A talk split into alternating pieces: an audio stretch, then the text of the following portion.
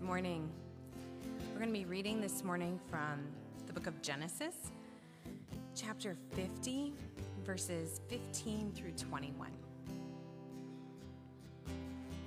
When Joseph's brothers saw that their father was dead, they said, What if Joseph holds a grudge against us and pays us back for all the wrongs we did to him? So they sent word to Joseph, saying, Your father left these instructions before he died. This is what you are to say to Joseph I ask you to forgive your brothers the sins and the wrongs they committed in treating you so badly. Now please forgive the sins of the servants of the God of your father. When their message came to him, Joseph wept. His brothers then came and threw themselves down before him. We are your slaves, they said. But Joseph said to them, Don't be afraid.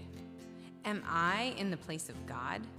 You intended to harm me, but God intended it for good, to accomplish what is now being done, the saving of many lives. So then, don't be afraid. I will provide for you and your children. And he reassured them and spoke kindly to them. This is the word of God.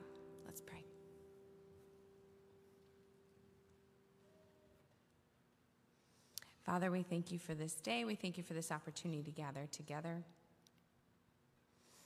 Father, we pray this morning um, that we will be free of distraction, that we will be um, able to set aside worries and concerns and be able to hear what um, you have prepared for Nathan to speak to us about.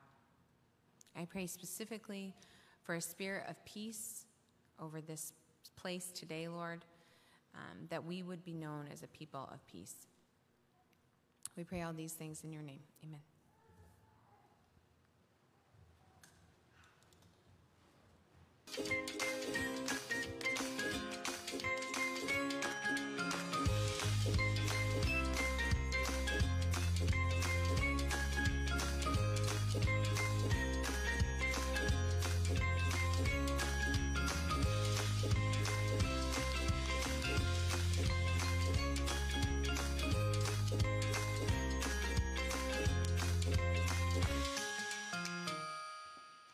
All right, what's up, City Alliance Church? Welcome home. So glad you guys are here with us today. Hey, before we jump in, will you welcome, help me in welcoming those that are watching on Facebook right now? What's up, Facebook? What's up to our online brothers and sisters? Uh, I'm so excited that you guys are here with us today because we're actually wrapping up a series that we kicked off. It's part of our fall kickoff series called Welcome Home, where we really just kind of took some time just to say welcome home. We've had many folks who have not been back in person for worship since the pandemic started, so we just want to say welcome home. We've had lots of folks who are new who are saying, hey, I want to make City Alliance Church our spiritual home. So we just say welcome home to you, as well as our college students that have been, uh, you know, they've been away, now they're back. Welcome home, guys. We're so glad you're with us today. As, uh, you know, we're wrapping up this series. And then just to give you guys a heads up, next week's pretty exciting because we'll actually be doing our child dedications. Uh, we have not dedicated children since uh, 2019. So we'll be dedicating lots of kids and lots of infants. And so it's going to be a really exciting time. I want to encourage you to come out for that. But let me give you a quick review of kind of where we've been and kind of where we're going to end up today. We kind of kicked off our series talking about the heart of the house. We talked about the story of the lost sons and how God's heart is for those who are far from Him. He wants to bring them close to Himself, He wants to bring them home. In fact, He invites those of us who are part of His family to be on mission with Jesus. In fact, that's what we talked about the week after. What does it mean to be on mission with Jesus? And then we looked at last week about the idea of partnership. So many churches, they do membership. It's this idea of, hey, you're going to become a member. We're kind of changing our language to talk about the idea of partnership because we feel like that more accurately represents what we want to do as a church. In the idea of partnership, it's, hey, we're all coming together for a common cause or a common purpose working together. In fact, if you want to know more about how you can become a partner here at City Alliance Church, on October 12th, it's a Tuesday night, we actually have a special info meeting uh, where you can have an opportunity to actually learn more about the church, ask your questions, and if you're ready to hey, I want to become a partner, I want to jump in, uh, we would love to have you uh, be a part of that experience. It's going to be Tuesday, October 12th. It's going to be in person or on Zoom. So if you're away, uh, but you still want to be a part of it, you can still do that. But it's our way of saying here as a church, we want to commit to you in this way. And then here's what we're asking of you as believers how you can kind of join us in our mission to transform Williamsport with the gospel. So here's kind of how I want to wrap up our series uh, this week is I want to talk about one of our values, which is transformation. Now, we love the idea of transformation. We love transformation stories. But one of the things that we don't really talk about is transformation actually takes a lot of work. It actually means that we have to do some internal work. Obviously, the Holy Spirit is doing a deep work inside of us, but there's a place where we need to respond to what the Holy Spirit's doing today. And so I feel like one of the most powerful experiences of transformation that I've seen in my life is the gospel. Uh, Jesus transforms us from the inside out uh, when we become followers of him. And obviously, we've given many of you guys the opportunity to do that. So we've had some new believers. And so it's pretty exciting to think about that. But really, this kind of comes out of Second Corinthians, where it says this If anyone is in Christ, the new creation has come. The old is gone. And let's all say this together in bold the new is here. And so that's one of the things that we celebrate that Jesus literally transforms us, He makes us new people. But if you've grown up in the church or you've been around religious people for a long time, do you ever wonder, you know, we have this idea of, hey, we're brand new. We're, we're new creations. The old is gone, the new has come. We're being transformed to look eh, more like Jesus. But have you ever met followers of Jesus? Maybe they've been followers for a long time, but it doesn't seem like there's that sense of joy from that transformation. Maybe they're actually more bitter, they're kind of acid, they're kind of judgmental, and you kind of have a hard time going, how have they been you know, transformed by, by Jesus? They seem more cynical than, than the folks who are, who are not Christians. I remember as a new believer being confronted with that and being really confused. Um, so when I was in college, uh, I, I, I, really, I was a, a, new believer about, you know, I was a Christian for about four years. And so I was really excited about my faith. I was at a Christian college. I wanted to grow deeper and, and go into ministry. And while I was there, I, I joined this, uh, this mission trip. We were going into New York City. And so we were going in, and the leader was this guy. His name was Ryan. And, you know, Ryan had, you know, new scripture, uh, was a great teacher, really effective leader. But there was something a little off about him. And it just seemed like he was always, always in a bad mood. He was always kind of angry. It always seemed he was kind of bitter. And so I remember, you know, we were doing this ministry serving inner city kids, and he's snapping at the kids. He's snapping at us on the team. And it just seemed like he was always angry, always like, you know, just really bitter, really acid in his language. Uh, and then one day, one of our teammates accidentally broke his arm. And then Ryan just goes off on this guy. He just flips out on him. He just yells at him. He goes, I can't believe you're such an idiot. Now I've got to go to the ER, and this is such a waste of time. He's literally just going off on this kid, and all these words that are coming out of his mouth. I'm going, I don't think Christians should talk like that. And I was just really shocked, and I just didn't understand. Here's a guy who's a believer, who knows Scripture. He's, he's been a, a believer longer than I am, but yet he's got this really just he, there, there's bitterness there's anger there's rage there's mal I, it didn't compute. And then you know recently i've been able to articulate that. You see for many believers i think when we first become christians depending on your tradition we're taught hey if we learn scripture if we do these certain things we'll grow in our faith. But sometimes those things are, end up being surface deep. They don't go to the deep depths of us because we've, we've, we've, we've said that spiritual maturity is something different than maturity overall. And so this is kind of the idea I want us to leave us with is this, is that you can't be spiritually mature while remaining emotionally immature. Let me say that again. You can't be spiritually mature while remaining emotionally immature. So even though Ryan looked, hell, he looked really spiritually mature, but beneath the surface in his heart, there were some deeper, deeper things that the gospel had not yet been applied to in the depths of his being. And so, how do we go from, hey, we're being transformed not just on, a, on one level, but actually transformed deeply from a heart level? And so that's what I want to talk about today. By the way, this idea is not original with me. It comes from a pastor out in Queens, New York. His name's Pete Scazzero. Pete and his wife Geri planted a church in, New in Queens called New Life Fellowship. It's a fantastic church. And my wife and I were from New Jersey when we were, you know, we both starting as youth pastors. We sometimes go in and visit that church and kind of sit under Pete and Geri's teachings. But one of the things that Pete said was, you know, when I planted this church, you know, we would have Christians who'd be Christians for 30 years, but yet they, they were still not seeing real change. They were still struggling with the same stuff. They, the transformation was skin deep. And these were folks that were Christians for 30 years, but it seemed like, you know, they were just repeating the same year 30 times rather than experiencing deep uh, growth and, and, breakthrough. And so, you know, he wrote an incredible book called Emotionally Healthy Spirituality. I know many of you have read it or you've gone through it in your small book, small groups. Uh, Jackie and I have actually gone through this a couple times over the years. And it's really, you know, every time we go through it, there's always something new that God shows us, and there's always a deeper transformation that he takes us through because he brings up some concepts of how can we actually apply the gospel not just intellectually but emotionally in literally the habits and patterns that we've kind of been living out. And I think one of the, one of the ways that he kind of helps us understand transformation is we actually need to go back in order to go forward. We, we actually need to see how the patterns that we've been handed actually impact our present. So today we're going to look at one of the concepts in the book, and it's called foo. Say foo. Say, let's say a little bit louder, folks. I know it's more early. Say foo. All right, there we go. Foo, F O O.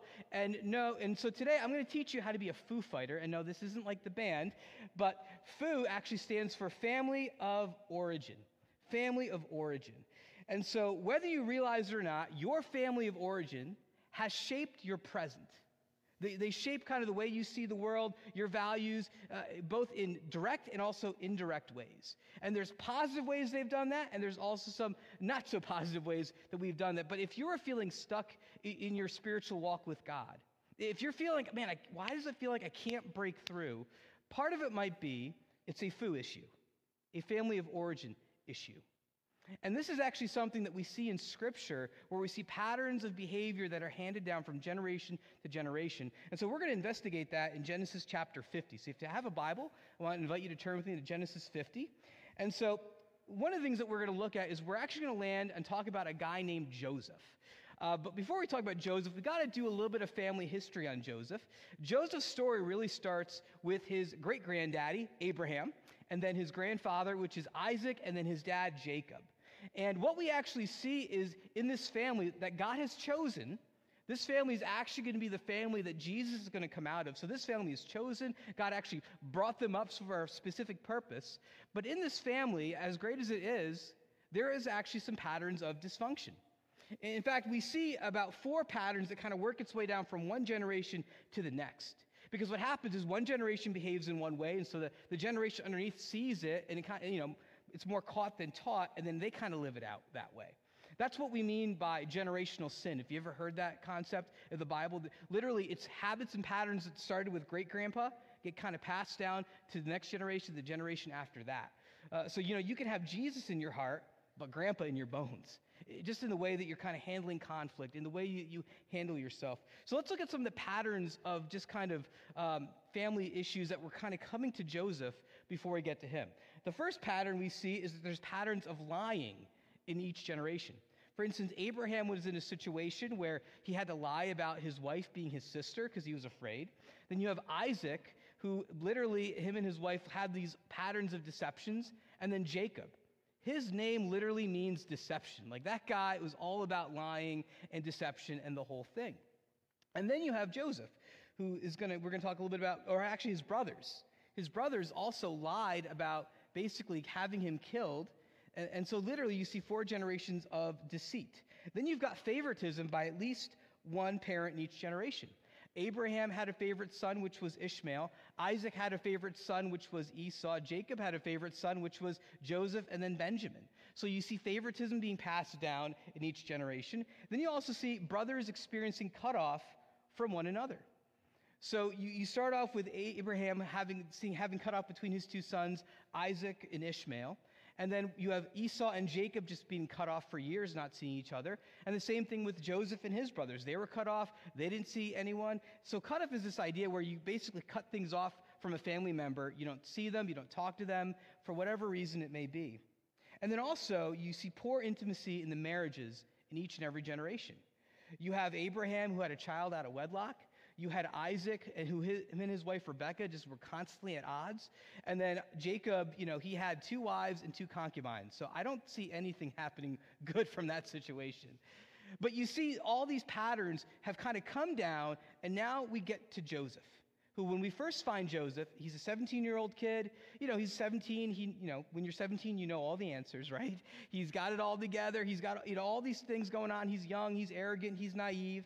And so what happens is he ends up crossing his brothers, and you know, there's a lot of this story that I'm going to kind of gloss over, but he he kind of gets on the wrong side of his brothers, and so what they end up doing is they they sell him into slavery. So if you have a sibling that you're having a hard time with, maybe don't do that. that, that that's just going to work out not in your favor.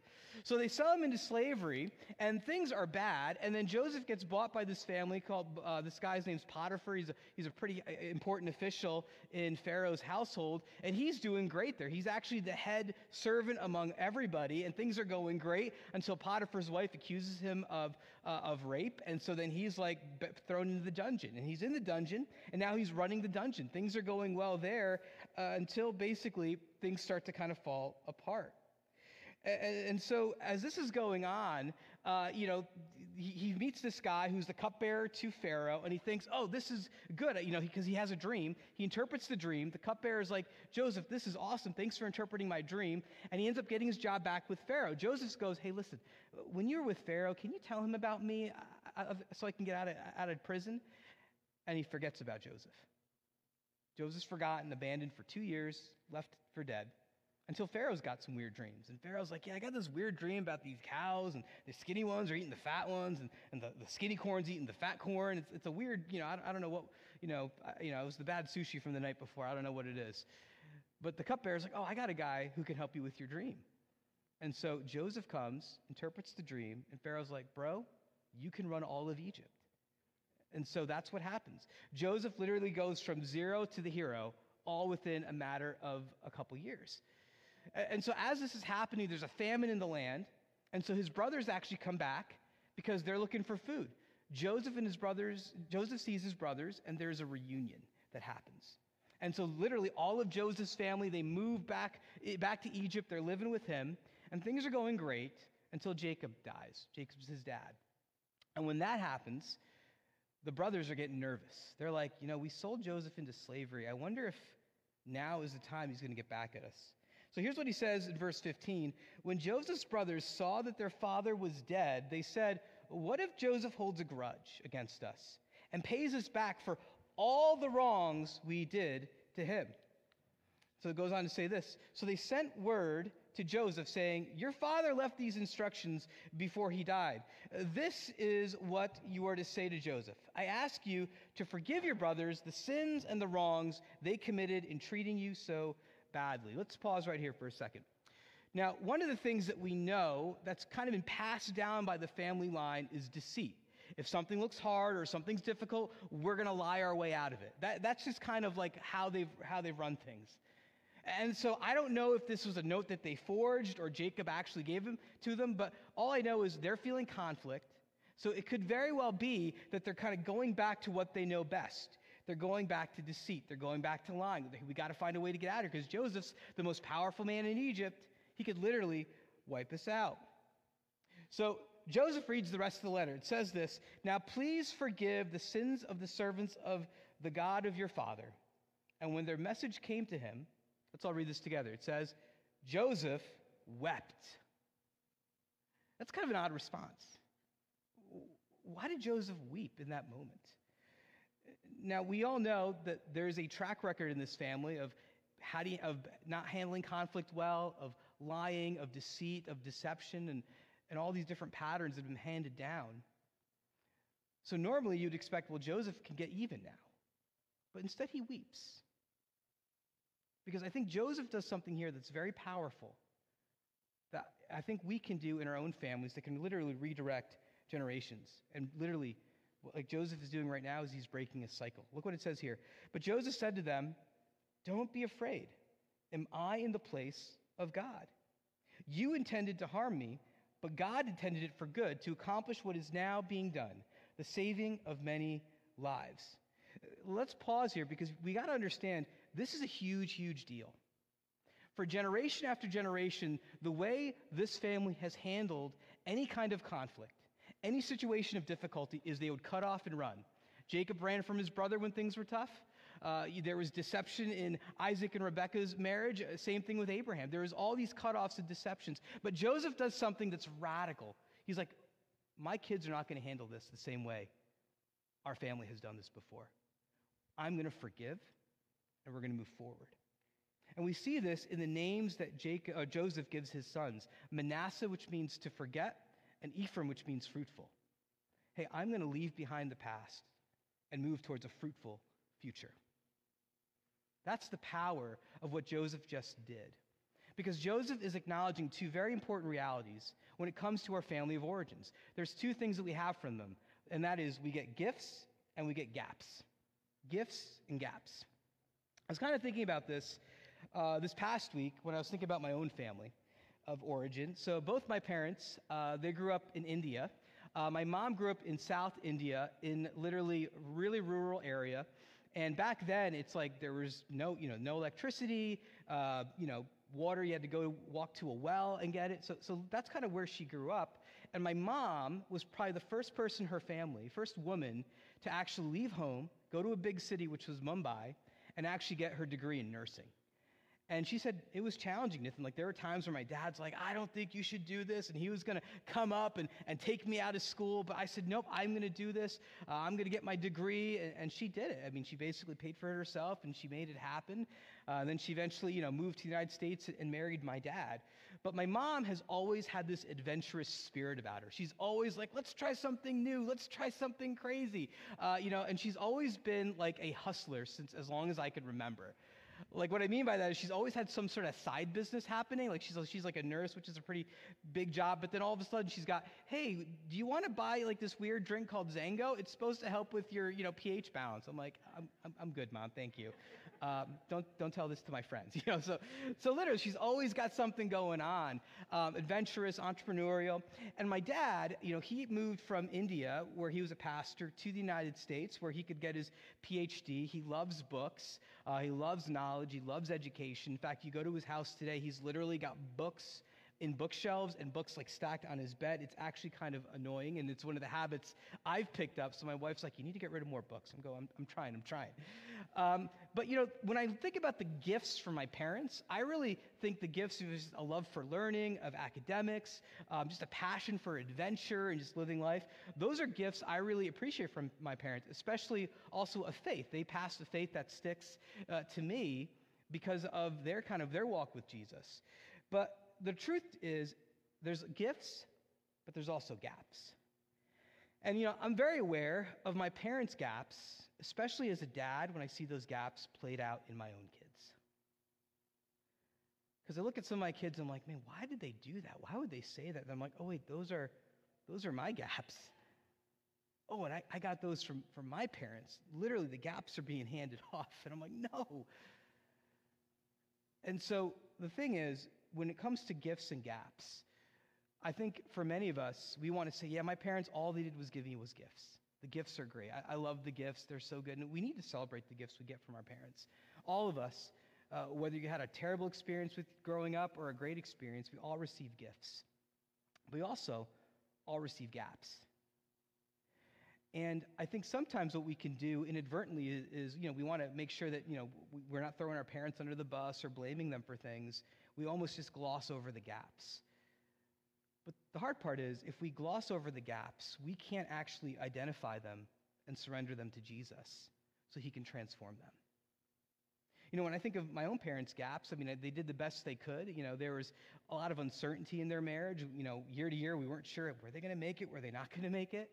Um, there was some verbal abuse that we were kind of wrestling with, and that I still wrestle with as an adult, that I'm still kind of uh, struggling through. But the most honorable thing I realized I could do as a son is actually acknowledge those things so I could actually surrender them to God so He could transform them so that they wouldn't go to the next generation.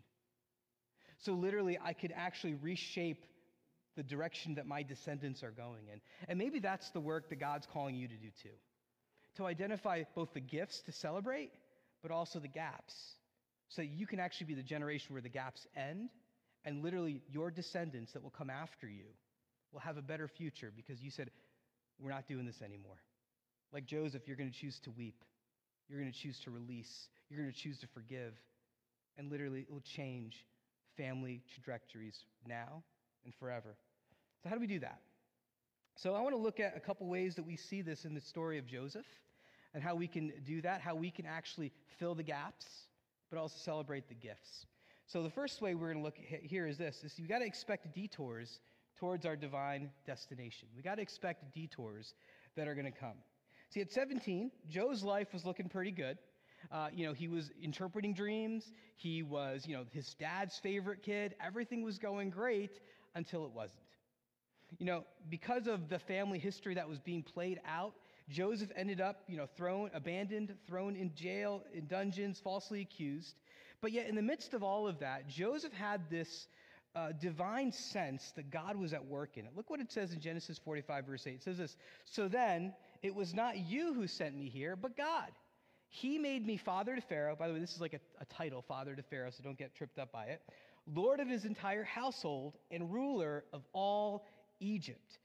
So Joseph knew, hey, uh, this is the journey that God was going to have me on. Like, you know, one of his early dreams was he believed that, you know, his brothers would actually one day, like, come to acknowledge him and serve him.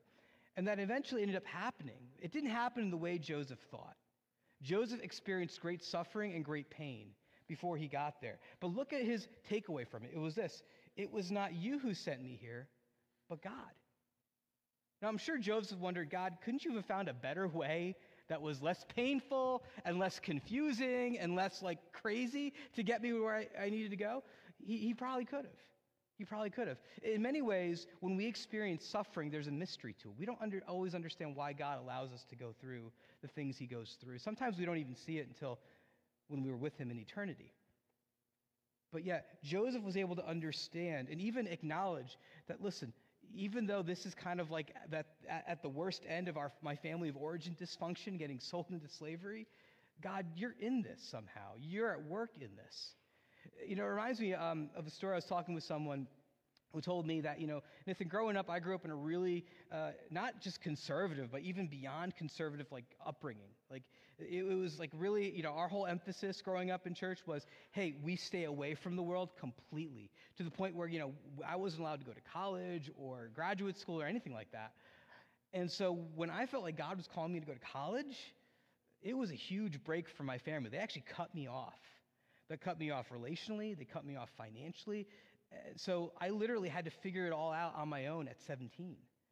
And it was painful, it was hard, but I believed that God was using that to form my character. And so, you know, I was going to classes, but I was also getting a job and hustling on the side so I could make things happen. And eventually, you know, I was able to graduate school, go to, you know, get my master's. And God was actually able to heal my family through that. But man, it was painful. It was hard. I don't understand why God would do that. It seemed like a huge detour. Guys, when we experience detours in our lives, don't always look at them as the negative. Sometimes it's the very thing that God wants to take you through to forge your character. You know, it's easy for us to think, man, like my parents, they didn't do this for me, they didn't do that. They're the gaps that they left for me. It's hard for me to get into a relationship. But just realize this is sometimes God has put you in those situations. He's using those things to transform you so he can prepare you for what's happening next. Don't let the, your past define your future. Trust that God is at work in the detours. But it doesn't mean that we pretend that everything is okay. Even though Joseph got to this place where he said, Guys, I know it was God, it wasn't you, it took him time, which is why we need to be intentional to grieve the gaps. We're going to have gaps, and we're going to need to grieve them. Let's look at how Joseph did this. He actually models this for us really well. Joseph, when he first meets his brothers in Genesis 42, uh, it's actually a pretty emotional meeting because there's all this stuff that's going on. And before he reveals himself to his brothers, all of the emotion, all of the pain of all those years comes at him all at once. Look what it says in chapter 45, verse 2. It says this And he wept so loudly that the Egyptians heard him, and Pharaoh's household heard about it. So, literally, in that moment, all those years of pain, all those years of loss just kind of rushed on him, and he just lets it out. He doesn't hold it in. He doesn't pretend it, he wasn't hurt. He lets it all out. He lets the grief, he lets the pain come out because there's a lot that he was grieving. Even though he knew that God's hand was in the detour, you know, he's now the most powerful man in Egypt. But think about what he lost. He lost his childhood. He lost his, his, his 20s. He lost his family. He never saw, you know, he didn't see his dad for years and years. And he probably was like, God, where are you in this? He, he lost this, like, this sense of, you know, everything's going to work out fine. He, he lost an innocence. And those are things that he was grieving. Those are things that he had to release. And he didn't bury the emotions, he actually let them out. He, he, actually let himself process them. And by that, he was experiencing transformation. You know, um, in many ways, this is kind of fresh for me because as I was kind of, you know, looking at this scripture, God's bringing up my own stuff, and I'm like, Lord, not right now. I don't want to deal with this. But one of the things from my family of origin, and again, this wasn't a, a, bad thing. It was just kind of what happened. Was my dad was a pastor with the United Methodist Church, and I know some of you guys grew up Methodist. You know, you know that they move their pastors every four or five years. So before I was 10, I had moved about five times as a kid. And at the time, I was like, oh man, it, it kind of stinks. But, you know, there's a gift from moving a lot. If you've moved a lot, you probably know this. One is you're super adaptable. Like you can just get dropped into any situation, you kind of make it work. Um, you, know, I, I'm actually, I actually like change. I like it when things get changed up. I'm not afraid of it or resisting to it. But one of the things I, I think I ignored or didn't really realize was there are some significant gaps that I received from that. And now, as a almost 40 year old man, I'm processing. One of them is it's really hard for me to connect or to let people in uh, at an emotional level. Like we can hang out, we can be friends, we can be in a small group, but when it comes to actually opening myself up so you can actually see me where I'm actually emotionally vulnerable, that feels risky. Because as a kid, I'd, I'd make friends, then I'd move. I'd make friends, then I'd move. Pretty soon you're like, I'm going to make friends, but we're going to stay at this level. I don't want to let you in too much because it's going to be it's going to hurt a lot when we leave and I never see you again.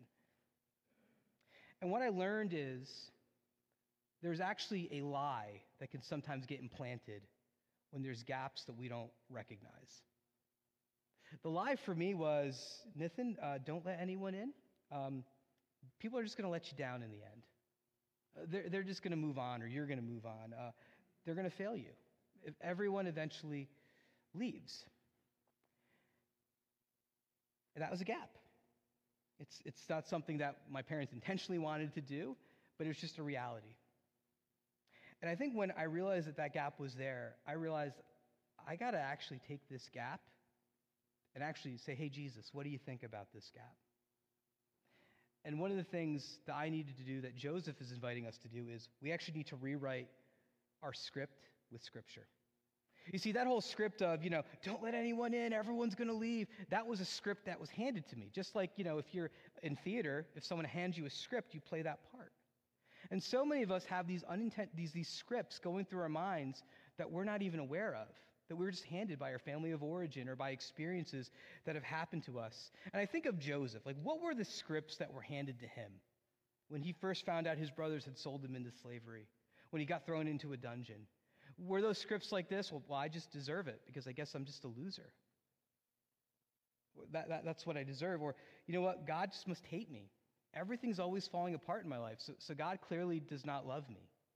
That's just a rumor or for other people. Or, or maybe he thought, I can't trust people ever again. I trusted that cupbearer and he just abandoned me. What do I do with that? And so, as Joseph is kind of wrestling through these scripts, somehow he's able to rewrite them. And so he pulls out a revised version of these scripts. In, in chapter 50, he was telling his brothers again the same things that he told them before. He said this He said, You intended to harm me, but God intended it for good. He goes, Your intentions was to destroy my life. I, I get that, guys. And, and I think I would have believed you. But God rewrote my script, and now He intended it for good to accomplish what is now being done the saving of what? Many lives. Joseph's suffering was redeemed. Joseph's false script was rewritten, and now he knew this is why God allowed me to go through that, because I was able to help Egypt and help the surrounding countries actually escape this famine. There was actually a bigger picture here than ever before. Here's something we need to be aware of that our, our family histories and our family traumas can actually hand us these negative messages and these scripts, and they can unconsciously direct our lives. They can actually shipwreck us, and we're not aware of it. And sometimes we find ourselves stuck because we're living out the same script over and over again, but Jesus is inviting you to rewrite your script with Scripture to, to actually find a, a new way of saying it. But when, and first that comes with when you identify your gaps. And I kind of already shared with you one of one of those gaps. You know, you know, people will hurt you, don't let them close. That was one of the gaps, one of the scripts that I kind of internalized. I'll share with you two more. Anger is dangerous. Always be happy. Uh, I don't get angry. I just shove it down until it blows up somewhere else, or it comes out in passive aggressive ways. Uh, and don't make mistakes. Nathan, you can't make mistakes. You know, you're Indian, you're good at math. Don't make mistakes ever. You're always, you always have to be right. And part of discipleship or growing in Jesus is identifying these scripts, actually putting words to them, writing them down, and then saying, Jesus, can I surrender this to you? Because clearly these are not of you. And these aren't even true. So part of my journey has been people will hurt you, don't, don't let them close, don't be emotionally vulnerable is actually internalizing 2 Corinthians 12 9. My grace is sufficient for you, for power is made perfect through what? Weakness. So now I'm glad to boast about my weaknesses so that the power of Christ can work through me. So I'm learning how do I get better at sharing? Hey, I'm struggling with loneliness right now. Can we hang out? Hey, I'm really feeling kind of sad. Can you, can you pray for me? Or, you know, can we, can we get coffee? I'm trying to get better at that because I'm rewriting the false scripts with the scriptures. Uh, the other one about anger, you know, you can get angry and not sin. That, that's kind of like a new revelation for me. It's like you can be angry but not sin. Jesus got angry, but he never sinned. That's actually one of the things I'm learning from Ephesians. And 1 Peter 5 talks about making mistakes, about having humility to learn from your mistakes. Because faith is spelled R I S K. And if we're not taking faith filled risks and making mistakes, how can we learn from those mistakes? So I got to ask you Maybe right now the Spirit of God's bringing up some of those old scripts. Maybe there's things that you, you've been living by that you weren't aware of. What are they? What, what is it that God needs to rewrite in your life? What are those scripts that He needs to rewrite with Scripture? What are those things that are coming to mind that are kind of like your operating system, those gaps? Because if we want to overcome the gaps, and here's the final one I want to talk about it's this we need to remember that the gospel breaks the power of the past. This is the good news of what Jesus has done for us. The gospel breaks the power of the past. Look at Joseph's response to his brothers. It says this in verse 19. Then Joseph said to them, Don't be afraid. Am I in the place of God?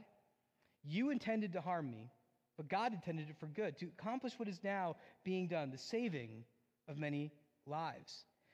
See, Joseph, remember when he said he wept before? He wept because he had already forgiven his brothers.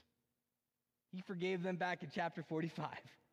And so for five chapters, they're freaking out because, like, one day this is going to end, this is going to end. But Joseph could only do that not by his own strength, but by the power of God. If we want to break the power of the past, we realize we can't break it ourselves, okay? We can't, you know, educate ourselves out of the past. We actually need a power greater than ourselves that can come down and smash the power of the past, that can smash the false scripts so that we can live the life that God has made us to live. And the only way to do that is we actually need to invite Jesus into our gaps, amen? We need to recognize the gaps and say, Jesus, will you fill my gap? I can't fill it myself. Otherwise, what we do is we medicate the gaps. We medicate it with food, we medicate it with, um, you know, whatever it may be, and then eventually that breaks down.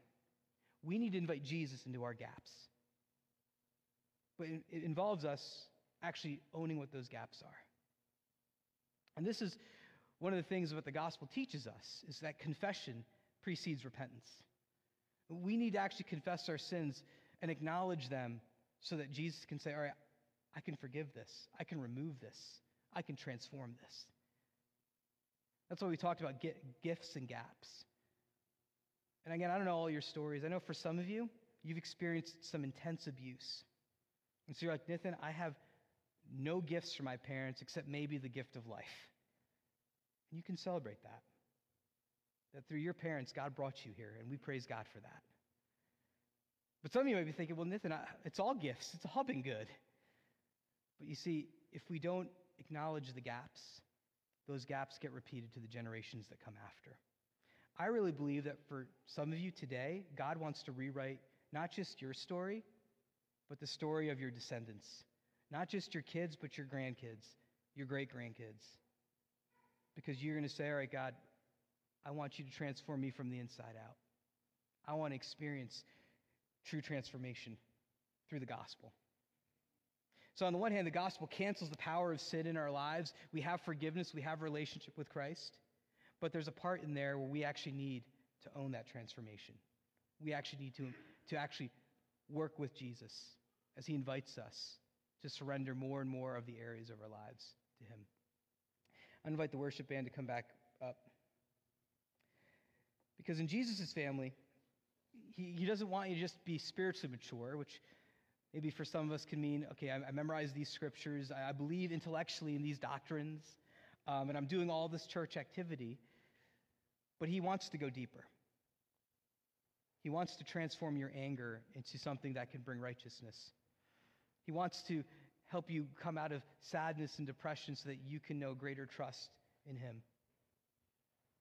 He wants you to actually live more authentically. Because when you live in that authentic place of freedom, you can know that you're loved by God because you don't have to perform, you just need to be. So that's what it means to come into the family of Jesus. And maybe you're here today and you recognize that you have an impact from your family of origin. And maybe your first step today is I just need to surrender it to Jesus. Because I'll be the first to admit it will be a lifetime of identifying those gaps and surrendering them to Christ.